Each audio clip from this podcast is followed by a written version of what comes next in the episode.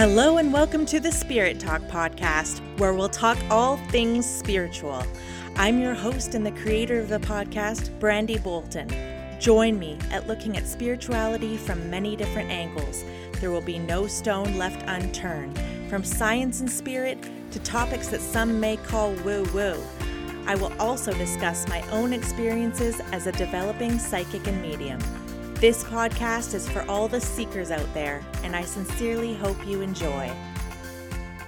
Hello, everyone. I'm Brandy Bolton. Thank you so much for joining me. I cannot express how grateful I am for all of you. The podcast is growing and it's nearly at 5,000 downloads. Thank you for sharing with people who are an energetic match. Thank you for reviews and ratings. And mostly, thank you for lending your ear. I'm always open to hearing from you guys. Do you have anything in particular you'd like to hear about on this podcast or a guest you think would be a great fit? Please feel free to reach out. My email and Instagram are in the show notes. There's also a Facebook group for you guys, Spirit Talk, a soul tribe. I'll put that in the show notes too. Whew, it feels like I have been away from the podcast for too long. I have been crazy busy with my out of home job, my quote, real job, my dedication to my spiritual practice and developing my abilities. I have joined my my son's school parent advisory committee. That's a huge commitment. And yeah, my little guy is starting kindergarten. So yeah, now that we are back into the swing of things with a regular school year, I am able to find the time and not put this down on the priority list. So you'll be hearing more from me. Today, we have another episode dedicated to Today, we have another episode dedicated to an element. We've been through air, and today we're going to cover earth. If you haven't already, you can check out the air episode, episode 20, The Spirit of Air. So, as I was tuning in and kind of asking myself, what element should come next?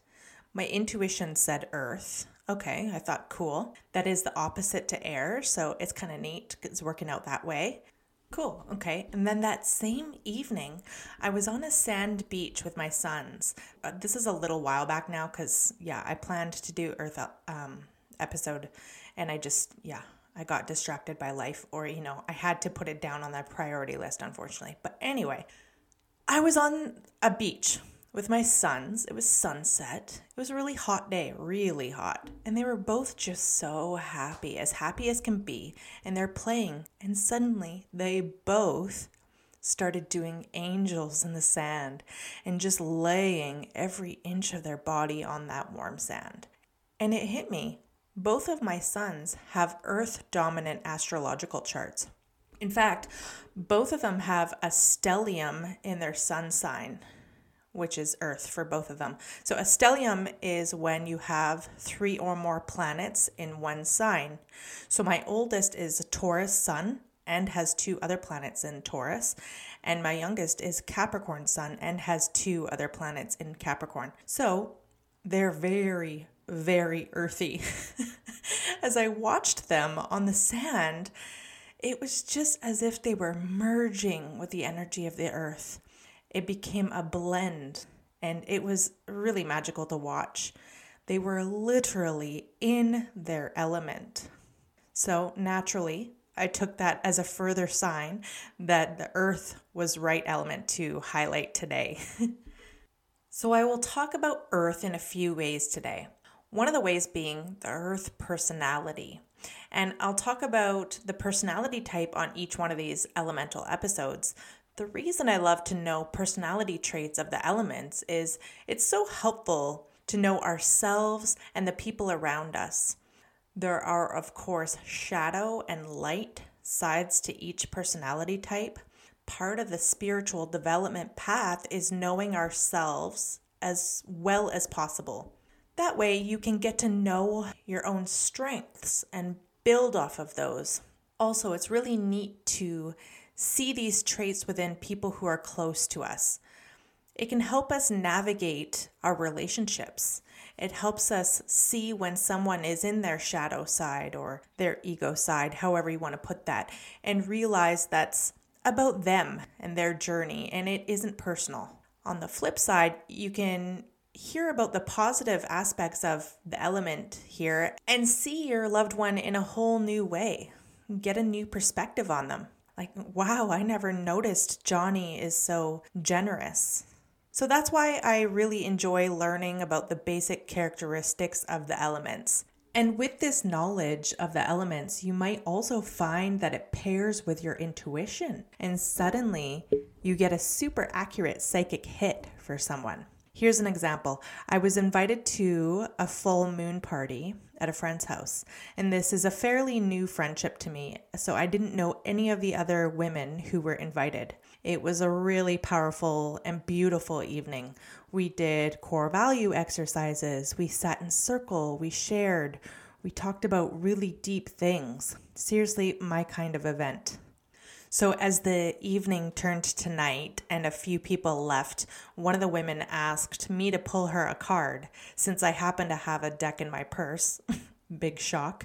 And I really was able to tune into her energy loud and clear. So I wasn't surprised that of all the women, she was one to ask me for a card because other women had heard that I had a deck in my purse. And, you know, she was the one that asked. So throughout the evening, she came across as a great communicator and was very thoughtful. And when I sat in front of her to pull the card, I blurted out, You're a Gemini, aren't you? She was floored saying, Of all 12 signs, why Gemini? How the heck did you know that? Now, I wasn't going to get into a long diatribe with her that night. It wasn't the time or place. So I winked and said, I'm psychic. the reason I bring this up is knowing the elements is valuable information and can be a trigger to your intuition. Your psychic skills and your knowledge of the elements can complement each other. So, back to Earth. In numerology, the Earth element corresponds to numbers 4, 6, and 8. And in astrology, Earth is for Taurus, Virgo, and Capricorn. So, with regard to personality and someone who embodies the earth element, either because they have a lot of it in their charts or through intention and practice, those people can be characterized by solidity, the sense of traditions, health, a concrete sense, cleanliness, generosity, seriousness, and being very hardworking.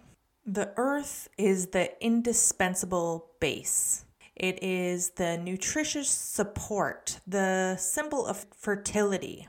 Now, the negative aspects of the earth personality could be inertia, heaviness, harshness, uh, pessimism, or a narrowed, kind of blinkered vision. They can also be worrisome and pensive.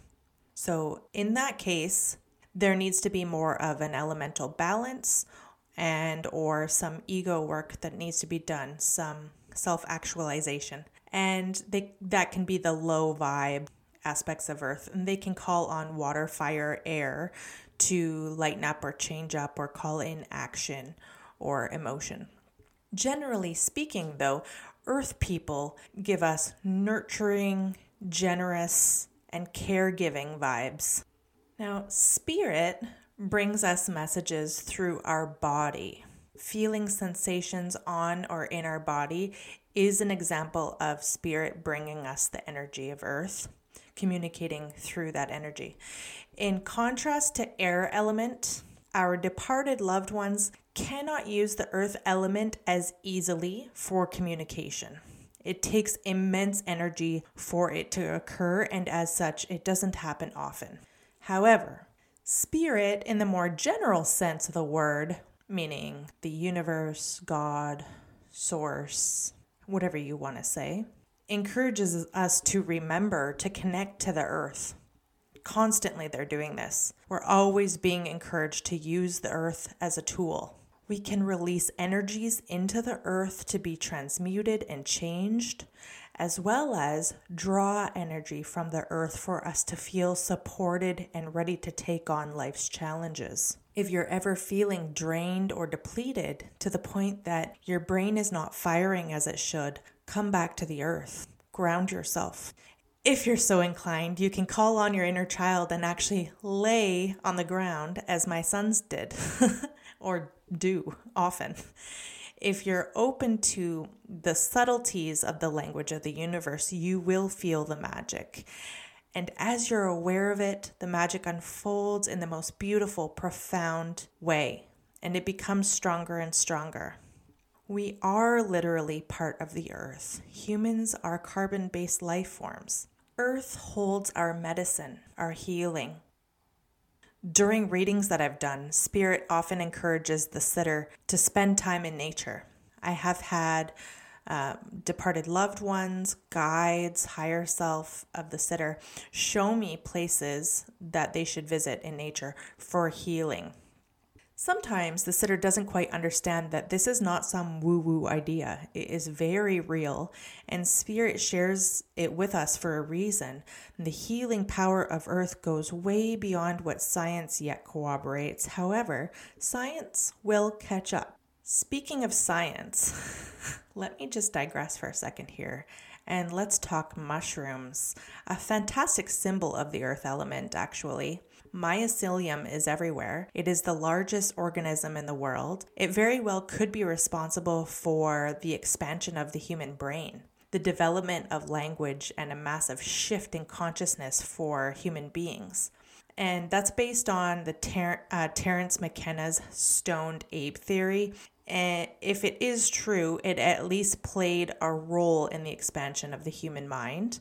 I'll put a link to that in the show notes, actually. If anybody is interested in Terence McKenna's theory, check it out. But on the topic of fungi, there is an incredible film on Netflix called Fantastic Fungi.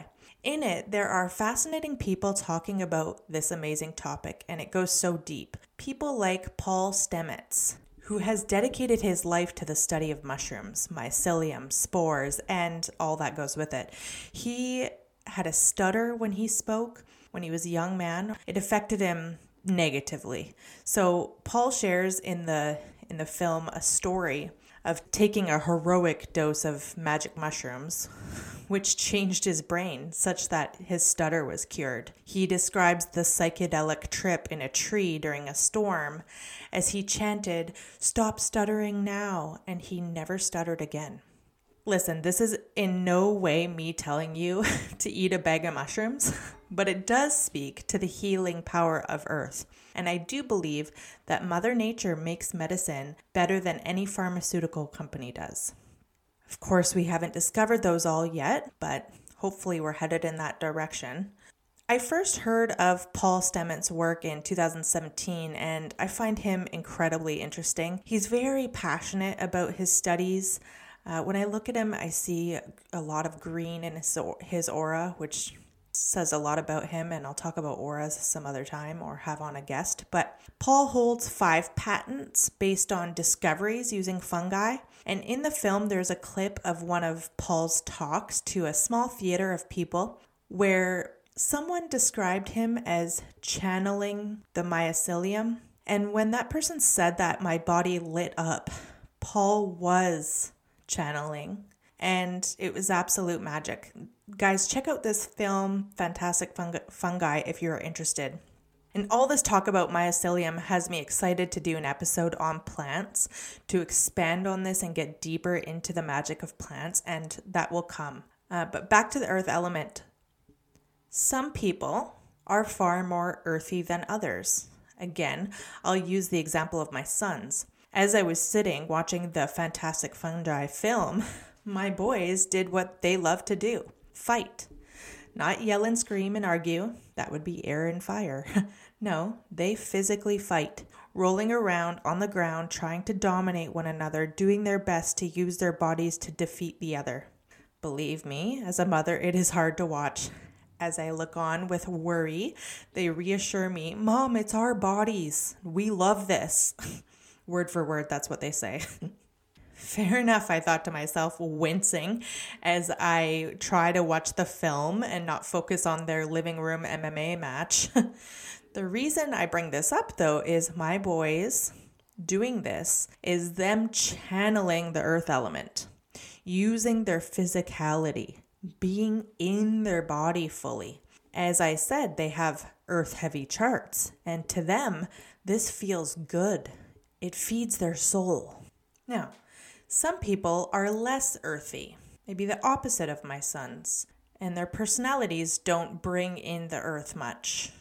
And there can be imbalance in that way as well. So if you are stuck in the clouds, air, if you're extremely emotional, water, if you're all action but no practicality, fire, then you might consider leaning into earth.